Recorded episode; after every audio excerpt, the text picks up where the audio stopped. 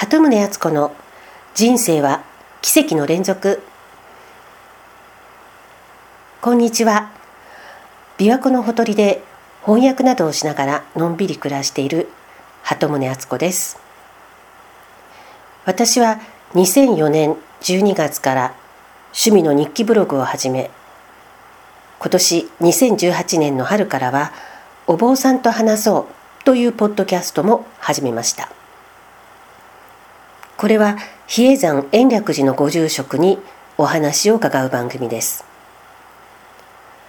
そして先月から新たに「人生は奇跡の連続」というポッドキャストを開始しました。今日はその第2弾となります。なんていうことはない日々を送りながらも時々びっくりするような偶然に出会うことがありませんか？奇跡というと大げさですけどこういった出来事に遭遇するだけで私は嬉しくなります。まあ考えてみればこの世に生まれたこと自体奇跡なのかもしれませんがこの番組では不思議な天の計らいかもと思えるエピソードを皆さんと分かち合っていきたいと思います。前回の第1回目ではこの世で出会う人は本当は最初から決まっているんじゃないのかと思うようなエピソードを紹介しましたが今回もまたそんな話です。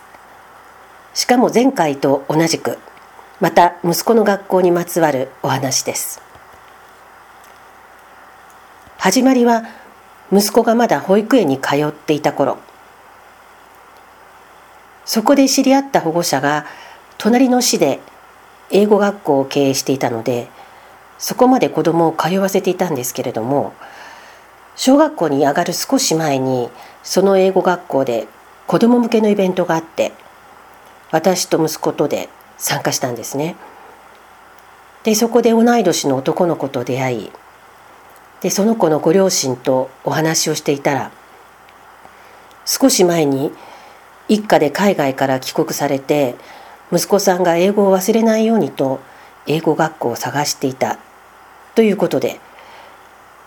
でご両親とも音楽特にロックが大好きとおっしゃったので私も趣味が同じだったものでイギリスやアメリカのロックバンドの話でひとしきり盛り上がったんですね。でイベントが終わる頃に夫が迎えに来てくれたのでそのご一家に紹介して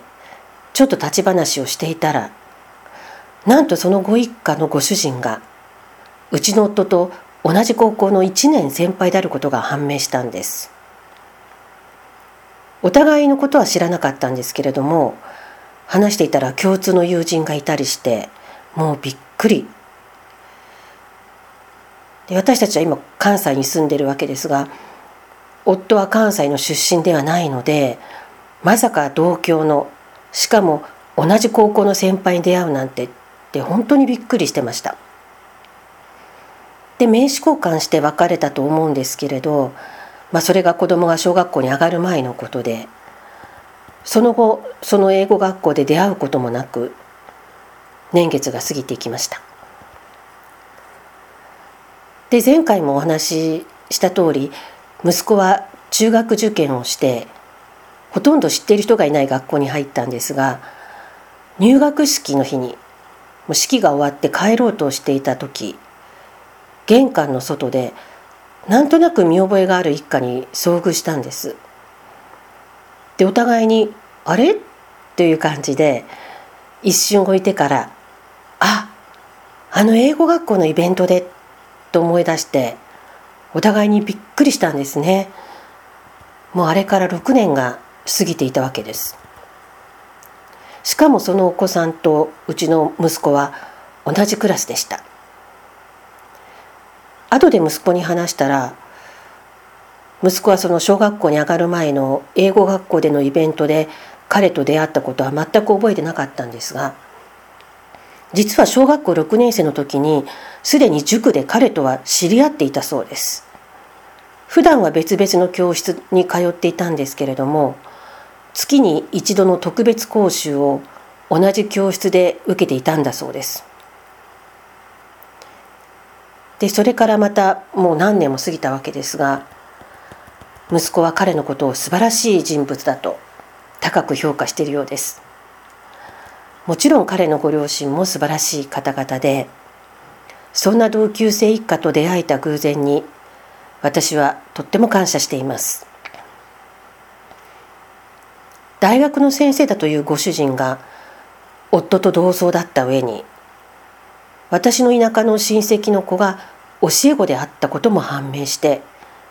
本当に不思議なご縁を感じました。そしてこのご縁が親子ともどもこれからも続いていくことを願っています。さてあなたの人生でもこんな不思議なことがあったよというエピソードがあればぜひお知らせください。鳩宗敦子 .com のサイトに問い合わせのページがありますのでそこからメール送信できます。ではまた次回も小さな奇跡をお楽しみに鳩宗敦子でした。